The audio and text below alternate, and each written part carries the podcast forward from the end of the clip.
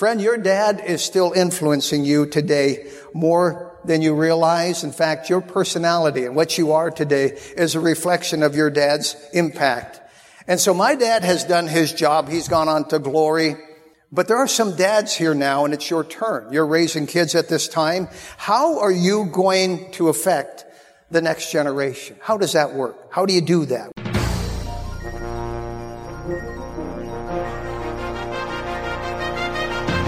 The Bible says that the gospel of Christ is the power of God unto salvation. Welcome to Pulpit Power, featuring Pastor Tony Skeving, Senior Pastor of Fargo Baptist Church in Fargo, North Dakota. Today's message was previously preached before a church audience. And now, here's Pastor Skeving.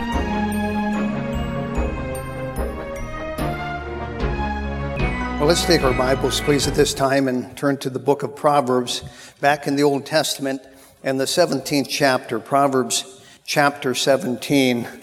I don't know about you, but uh, in our home we do a lot of texting with kids, and uh, we have family threads, group chats, if you will. This last week um, we received one from one of the kids, and uh, said, "It's Father's Day on Sunday. Dad, what do you want?" And uh, honestly, for our family to get together is all I want. Uh, that's all I could hope for. It's the thought that counts. Dad, this is your day. This is uh, Father's Day. It ought to be Father's Month. They give a month to things a lot less worthy than this but at least you have one day. You have Father's Day, and it's a special day, and you need to get pampered today, and maybe get yourself a little bell, all right? And if you need something, just ring that little bell, and uh, let the family get it for you. But anyway, have a special time today with your family if they're nearby. Now, in Proverbs 17, we find a lot of pithy pointers or powerful proverbs, and we have some things here throughout the Proverbs that we'll be looking at today, but one in particular in Proverbs 17, verse number 6. The Bible says, Children's children are the crown of old men, and the glory of children are their fathers. Dad, I want to encourage you today with what I call fortitude for faithful fathers, fortitude for faithful fathers. May it reinforce you. And, and let's ask the Lord to help us before we start. Father, we thank you now, dear Lord, for the role of fatherhood. We thank you for the tenderness of the family and how heartwarming the very subject is. And Father, as we talk about dads and somewhat moms and children today, I pray that you would warm our hearts with the very thought of the home. Father, I do pray that you'd use this time today to undergird and strengthen and help our families domestically, and we'll thank you for it. We pray now all of this in Jesus' name. Amen. I, uh, I did a funeral uh, this last week, and as always, before I do a funeral, I, I'll go to my funeral file I have in my, my pastoring file. And I was looking through that file, and all of a sudden, uh, there was a program that fell out, and I stopped and I stared at it because it was the funeral program for my own dad from uh, eight years ago. And um, I could only stare at Dad's picture and, and just miss him. I, I, just couldn't help it. You know, he carved his initials in me, and uh, I thank God for that. Dad was a great combination, really, of, of instruction, of discipline, some of that, of love, of, of care and, and, and compassion for us kids. He received Christ as his Savior probably in his early to mid 70s, and and so he didn't have a lot of, of Bible knowledge, but he really had a lot of wisdom.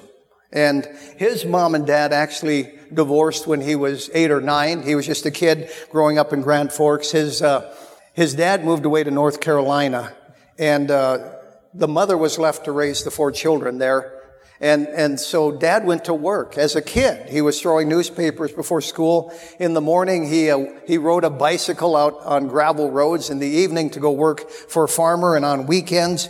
And uh, he joined the army, I think, when he was 17, lying about his age, but wanting to get in and make some real money, which at that time was good. And so he was making money in the service. He, was part of the occupation of, of, Japan at that time as the war just ended. And he was sending his checks home to mom to, to raise the other three kids. He was the oldest. And, and finally he got out of the service and he came back and got married in 1949. Uh, that was the only suit he owned. He was so proud of that suit. And uh, the first of the kids, of the nine kids, was born in 1951. Dad had uh, not gone to college. He really uh, had no skills other than just some things he had learned along the way. And so his grandpa got him a job working at the roundhouse. Some of you, if you grew up in the Forks, should remember the old roundhouse. It was for uh, railroad trains to come in, and he was a decent mechanic, and it was a rough job. It didn't pay a lot, but uh, at least it kept a, roof over their heads, and they uh, rented a, a real humble place uh, from a relative, and they could barely keep that place heated in the winter. There was no insulation in it at all. It had an old fuel oil stove in it, and there were a number of times that that fuel oil stove would run out of fuel oil. And dad would come home late at night from the roundhouse, all greased up, and, and mom would be huddled in the bed under the covers with our, the, the, my oldest brother at that time, trying to keep both of them warm. And I don't know what the temperature in the house was, but dad would get a five gallon can. He would go down, he would buy five gallons at a time of diesel fuel. He'd come and he'd put it in that big tank and get the, the uh, heater going again. And somehow he managed to raise nine kids one at a time and eke out a living during that time. And all his kids adored him. And, and we still do. He's carved his initials in us. Was he a perfect dad? No, no dad is. Was he a sincere dad? Absolutely. He did his best and he influenced us. Friend, your dad is still influencing you today more than you realize. In fact, your personality and what you are today is a reflection of your dad's impact. And so my dad has done his job. He's gone on to glory. But there are some dads here now, and it's your turn. You're raising kids at this time. How are you going to affect the next generation? How does that work? How do you do that? Well, we're in the book of Proverbs here. The book of Proverbs is full of verses on the family, on the home, and on dad. In fact, there are 26 verses specifically on dads in the book of Proverbs. And you might find this interesting. Every single one of them is an admonition, it's an exhortation, it's an encouragement, it's something positive to dads. It talks about the glory of fathers. It talks about the integrity of dads. It talks about the role of dads. It talks about the importance of dads. Now, our nation is really whacked out when it comes to the family, has it not? When it comes to the home and fatherhood. But we as Bible believing Christians live by our instructor's manual, this Bible right here, and the instructions God gives in us. And so really, dads are a big deal in God's plan. And uh, we need to lift up that role. Dads have a role in God's plan. And the Proverbs has much to say about it here. There's some incredible truths in the Proverbs with just a, a few words, and that would figure because the Proverbs were penned by the wisest man who ever lived, the man Solomon. And you add to that Holy Spirit inspiration, and you have a dynamic book here and principles in sentence form. And here's one of them in our text, verse six. The Bible says, children's children are the crown of old men, and the glory of children are fathers. Now, what's that mean? The glory of children are their dads. Well, it's the Hebrew word tif'ara. And you know what that word glory means? It speaks of being thrilled over something or someone. The glory of children are their fathers. Children are thrilled over their dads.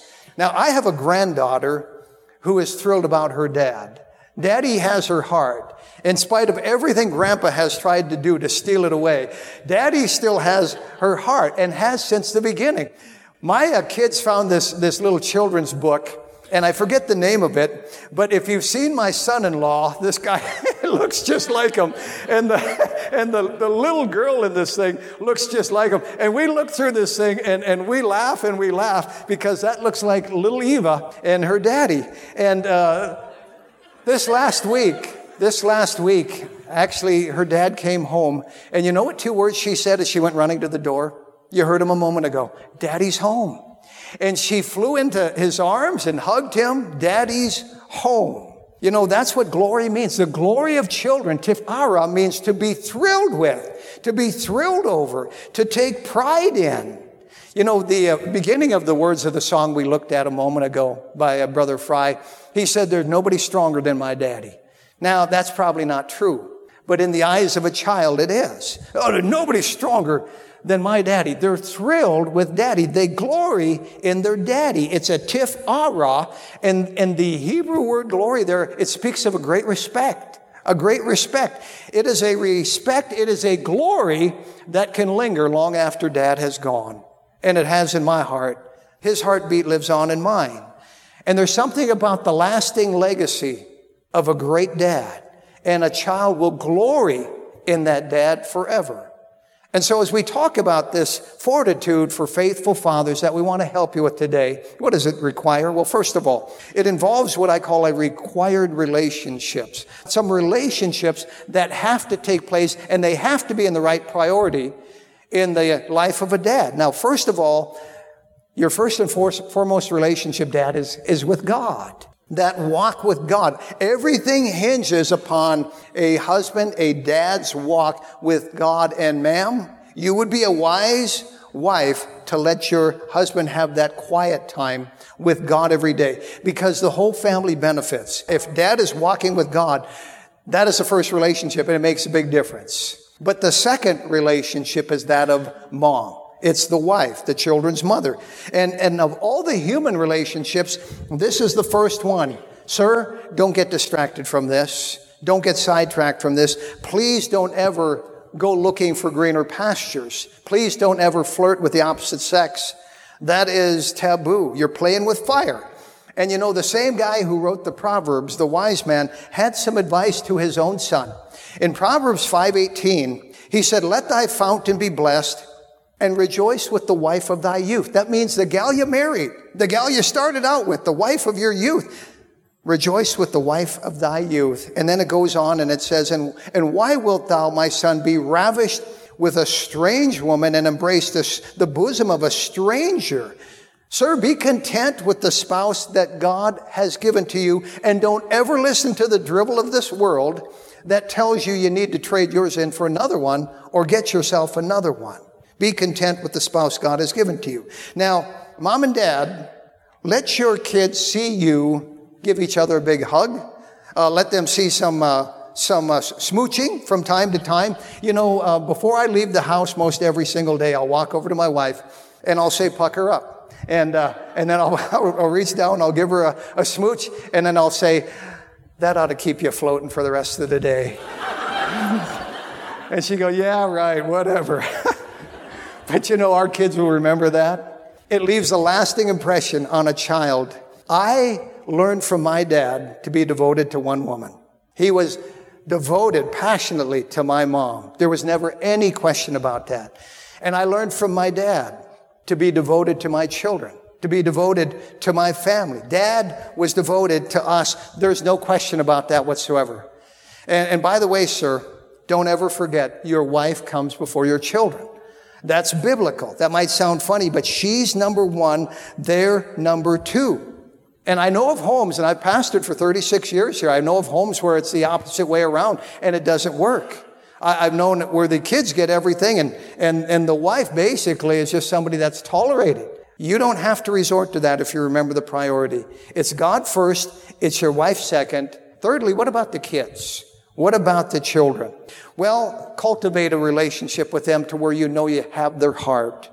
Do you have their heart? And if you are a child here today listening, give your heart to your parents. Not your buddies, not, not to the world, not to some other cause, not to the gang, but to your parents. You know, the Bible says in Proverbs 15 that a wise son maketh a glad father, but a foolish son despiseth his mother. This speaks of a broken relationship. And tragically, it's taking place all over our nation.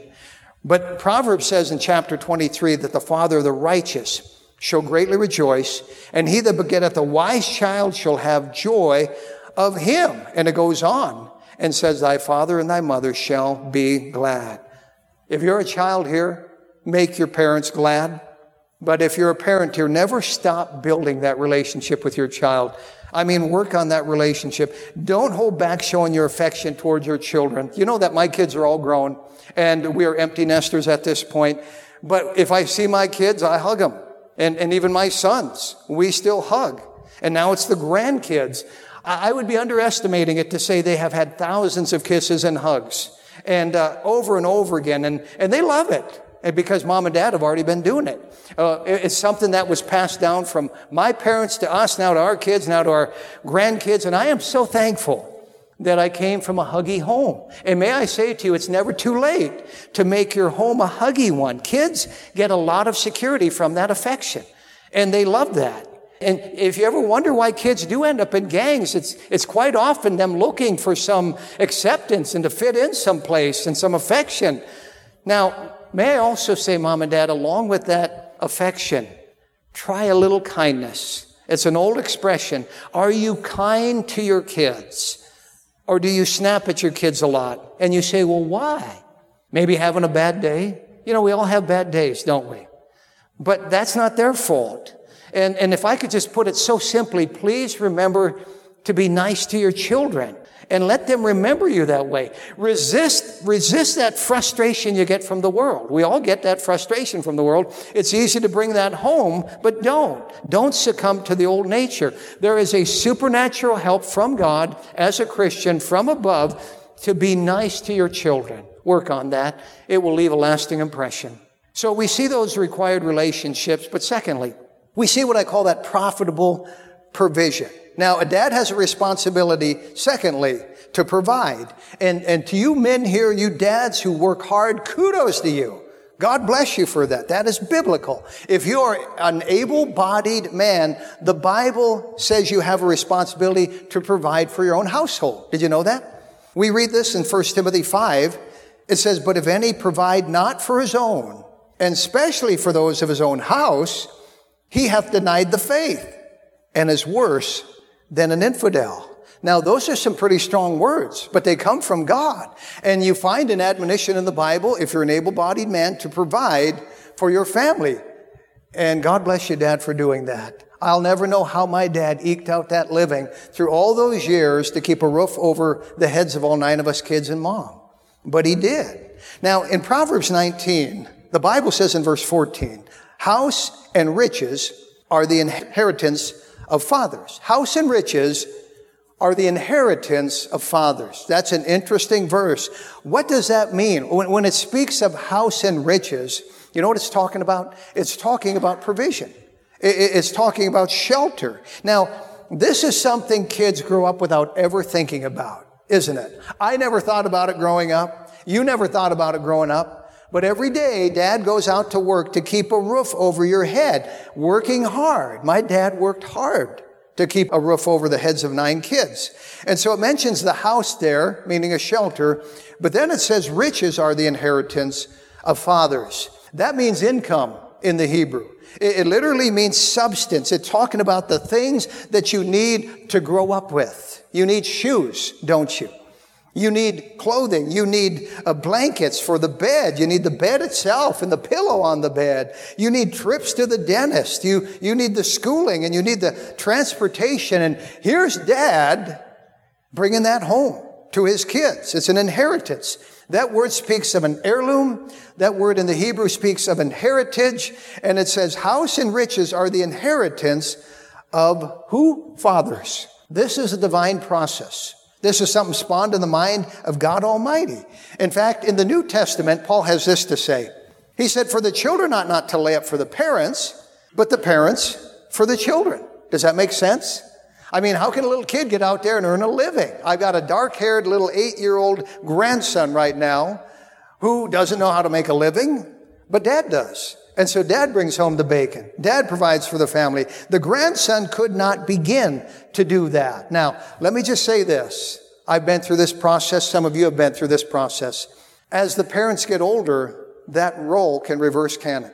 And we had that time as uh, our folks got older. I spent many hours at mom and dad's house, building stuff, wiring stuff, fixing stuff, uh, providing this or that. And when the time came for them to downsize, the kids rolled up our sleeves and, and we dug in and it reversed. I mean, they had provided for us. It was time for us to be there to help them.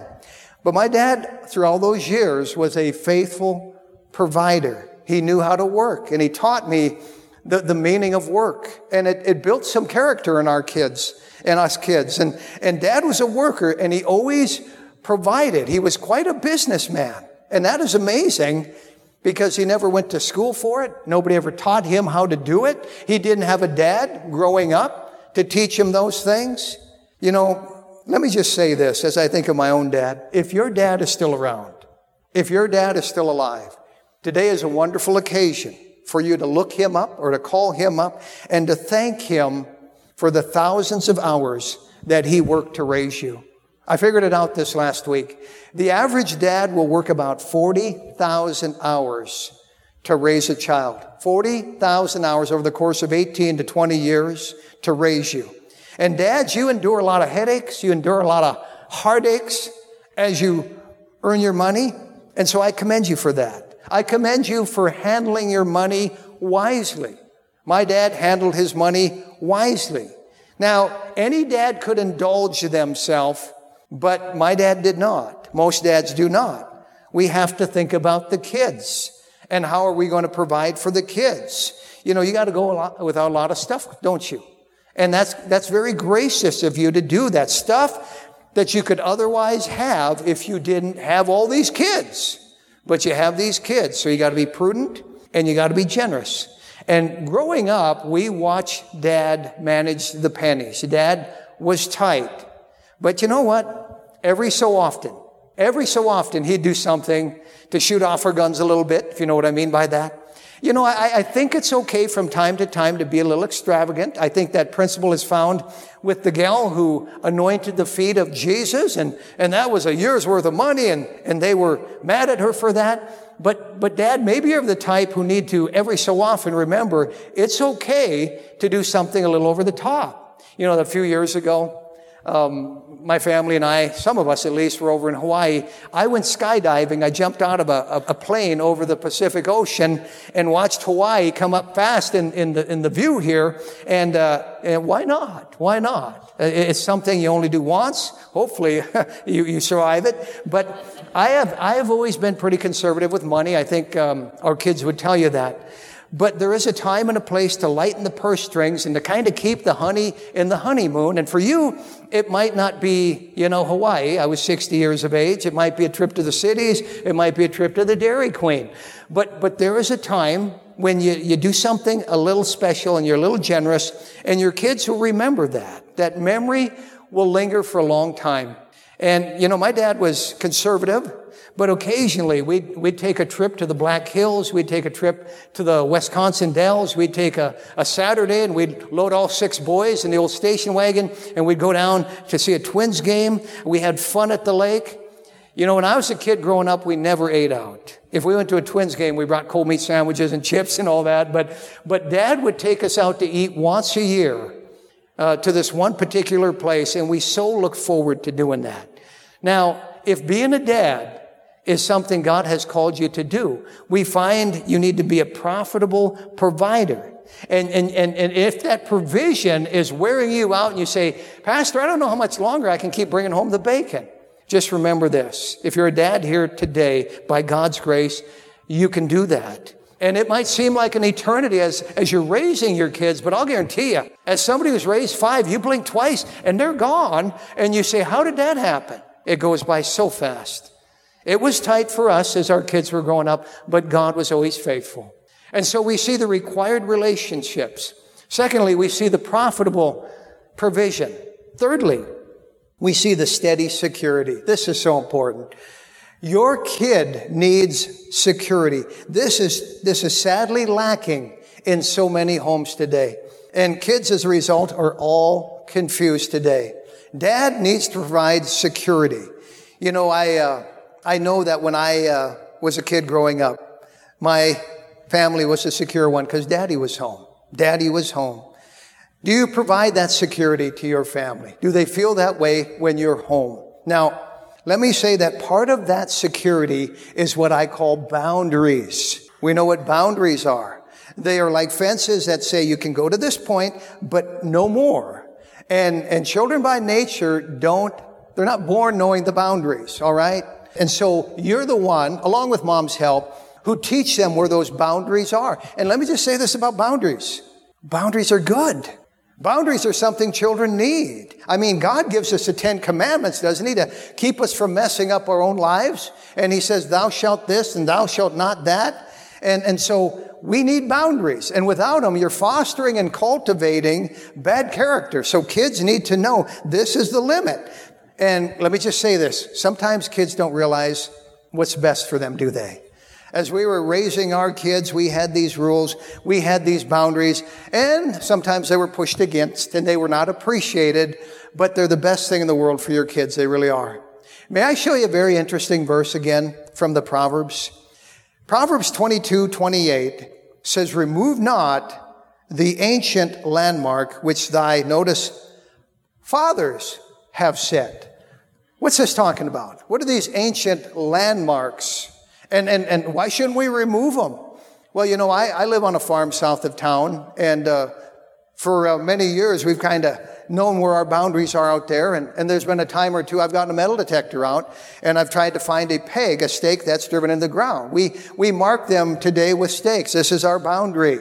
And we have them here on our property here. And uh, there's actually uh, a place, I think it's where Arizona and Colorado and New Mexico and Utah all meet. How many have been to that four state corner before? Okay. It's the only place in the nation that has four states meeting there. And, and you find the boundaries.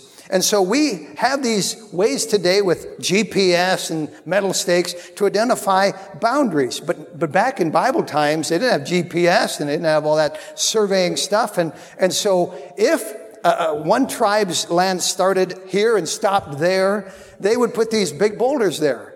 Or if somebody owned a, a, farm field, they would put these boulders on the corner of their field to know that this is where my land goes up to and your land stops here. So I farm this and you don't.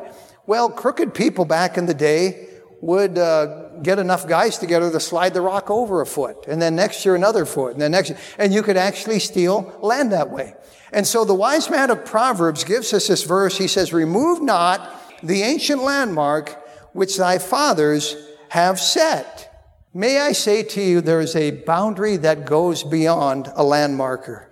And these are the healthy boundaries that kids need and that they are getting moved today.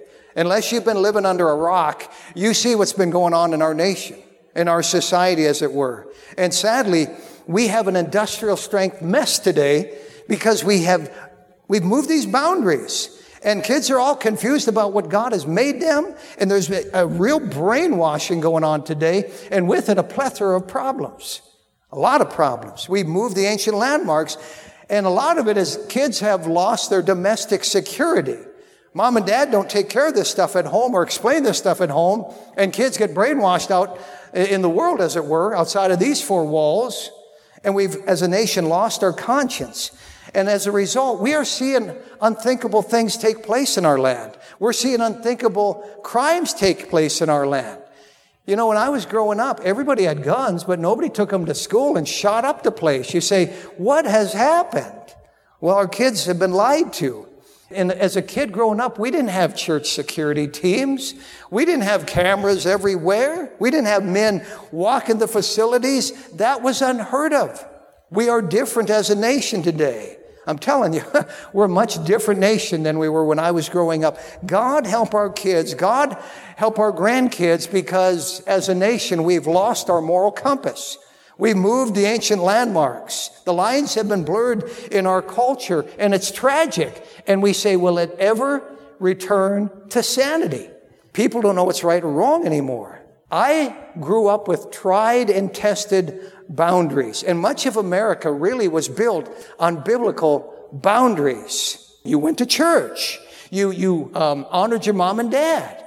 You worked hard and you bought your stuff. You didn't steal somebody else's. You were satisfied with what you had. I'm just saying it was very, very different. These are necessary boundaries. A good dad will provide biblical boundaries for his home. And again, kids don't always appreciate this. My kids didn't always appreciate this, but dad, be consistent. Don't move those boundaries. The kid needs those boundaries. They need that security. It's not always popular, but you're going to have to be farsighted. And dad, do your best to be fair, but the kids aren't going to always think you're fair, will they? But that's all right. They'll be parents one day. Ever say that to your kids? You'll be parents one day. And I thought, yeah, in the millennium, I mean, a zillion years from now, I'll tell you what, you blink twice and you'll be a mom and dad and you'll see it a lot better. Well, We've seen the required relationships. We've seen the profitable provision a dad needs to make. We've seen that steady security. And then finally, we see that a dad needs to bring terrific training. Now, the Proverbs are chucked full of instruction of a dad to his child, of a dad to his son. In fact, turn back to the first proverb, if you would, Proverbs chapter one. And in the, uh, the opening pages of the Proverbs, you find what I call the my son Proverbs. You've read it. My son this, my son that, my son the other thing. There's instruction of a dad to his child. Uh, for example, chapter 1 and uh, verse number 8. Solomon says, My son, hear the instruction of thy father, and forsake not the law of thy mother. Look in chapter 3. In Proverbs 3, verse 1, again, My son, forget not my law but let thine heart keep my commandments. You know, this is Solomon talking to his son, saying, Son, I'm trying to train you here. I'm trying to mentor you here. I'm trying to instruct you in life. And then, and then Solomon even gets a little bit reminiscent. And he, he remembers when his dad, David, did this to him. Look in, in uh, chapter 4 here of Proverbs. In, in Proverbs 4 and in verse 3, he says, For I was my father's son tender and only beloved in the sight of my mother. He taught me also and said unto me, Let thine heart retain my words, keep my commandments, and live. Solomon says, I remember how it was when I was a kid. My dad spent those hours instructing me. You know, the instruction of a dad lives on forever in the mind of a child. There are so many things that my dad taught me that I, am talking 50, 60 years ago as a kid. They still resonate. And he's long gone, but they're forever with me. And hopefully I've passed them now on to my kids who are now passing them onto their kids. You know, we need to teach our kids how to treat people with dignity. We need to teach our kids a moral standard of right and wrong how not to yield to temptation, um, about hanging out with the wrong kind of a friend, how to stand alone in an ungodly crowd. Our kids need to know that, being in the minority, and, and the fact that it's okay not to go along with the crowd. That's all right. How about teaching them how to handle the remote control? Something that practical. How to say no to booze parties, how to sidestep a flirt, and so on how to, how to be courteous to a waiter or a waitress, how to treat people right. Do we teach them the little things? How not to be the center of attention? Boy, I tell you, there's a lot of kids out there who have to be the center of attention. Little divas who's got to be, they got to be in the spotlight. They're drama. How to apply themselves academically. Do we teach them that? That takes work or how to save them for their spouse, save themselves for the one they'll marry. This is instruction, and kids need instruction. Proverbs 20 verse 7 says, The just man walketh in his integrity, his children are blessed after him. Here's that just man, that dad, he walks in his integrity, he passes it on to his kids, and when he's gone, his children walk after him. Why? Because he's left his thumbprint on them. And now they get it. It never leaves. Now, may I say to our dads, children do not have the same IQ as you have, naturally. And so you're going to have to give them instruction on their level. You follow me? You got to remember they're, they're little skulls of mush. And, and, and so you got to put the instruction on their level. And quite often kids get punished for things they didn't even understand. We expect them to do something, they didn't do it right, and here's the terms that they don't understand, and they get punished for it. Remember their IQ. Here's what the Bible says in Ephesians 6 Your fathers provoke not your children to wrath, but bring them up in the nurture and admonition of the Lord. You can provoke your children to, to, to wrath by expecting something of them that they didn't even understand, and they were punished unfairly. They're not going to comprehend instruction on your level. You have to put it on their level. And it's, it's really kind of fun to do. Now, my kids are grown, But I'm thinking of my six, uh, six-year-old grandson at this point, and, and he is so fun to teach because when he's with grandpa and I'm teaching him something, you can see it in his face. The little wheels are turning, the little neurons are firing, and the little dots are connecting, and he's asking me questions. I, I think our Creator is so awesome. The way he, he, he laid this out, he set it up. This was his plan for one generation to teach another. And it's, it's wonderful doing this. Now, let me just say this about instruction. Character is built in a child by repeated lessons. And, uh, you might have to explain it over and over again. Explain why. You know, if I could do one thing different raising children now that I'm done, it would be to take more time to explain why. Now, let me just say, there's a point where a kid needs to stop challenging you for everything you tell them to do. Well, why? Well, why? I'm, I'm not talking about that. But I am talking about when they honestly want to know, taking the time to explain it. It's worth it. And it affords you every opportunity to teach. These are open doors to teach. And by the way, it doesn't have to always be spiritual. Sometimes as Christian dads, well, it's got to be spiritual. No, um, it doesn't have to be. Honestly, there's, there's a, a lot to learn out in life that just has nothing to do with the Bible and nothing to do with God.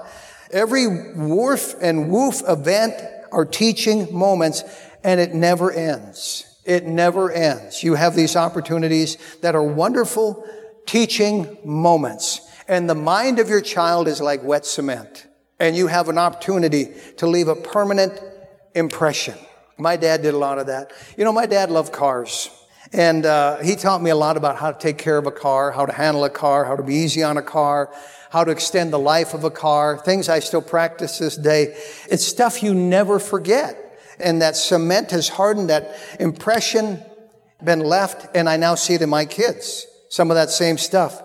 And by the way, kids catch more things than you realize. You know, I, I, what's amazed me about my kids, there are a lot of things that I don't remember teaching them, but they were watching. I'll guarantee it, they were watching. And they learned both ways, the spoken word and the example, but I think the example perhaps is uh, more powerful. So, Dad, let me just say this. Give your kids something while you're alive that they'll never lose. And that is some instruction. The Bible says, a wise man is strong, yea, a man of knowledge increaseth strength. You know, one of the best places to instruct your kid and give them some of that knowledge is the car. I uh, worked a summer job from the time I was eight until I was 15 for my dad. He had a mobile home court uh, up in Grand Forks area.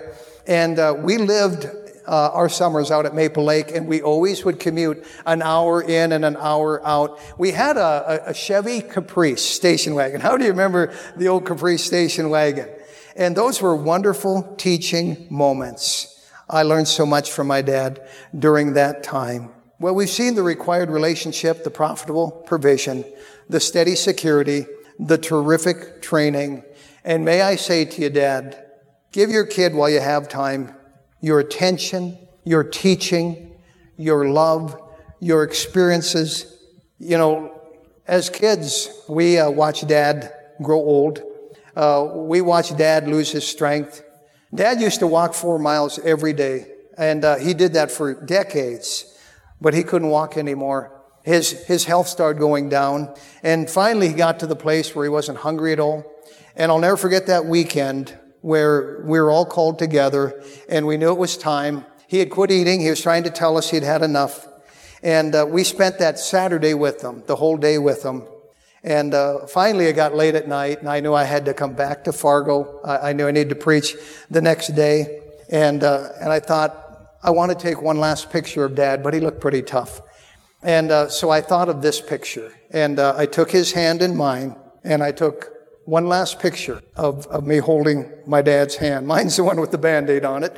But uh, anyway, uh, we said our goodbyes. He was not awake at the time, but I, I knew it's the last time that I would see dad alive. And uh, about the next day, the next morning, he drew his last breath and uh, went to be with the Lord. Proverbs 20 says most men will proclaim everyone his own goodness, but a faithful man who can find. The just man walketh in his integrity. his children are blessed after him. How true that is. If you're a dad listening to me right now, it's your turn to affect the next generation. How do you do that? Well, you provide emotional security. You uh, value your children because they are valuable. You uh, provide safety for your kids. You set boundaries by enforcing them consistently. You watch the criticizing. There's maybe a little bit of a place for that, but more reaffirming. You teach right values. You provide a moral belief system. And by the way, throw in some family fun in the midst of that. Dad always did that. I tried to do that. Now, I am far from a perfect dad. My kids will tell you that.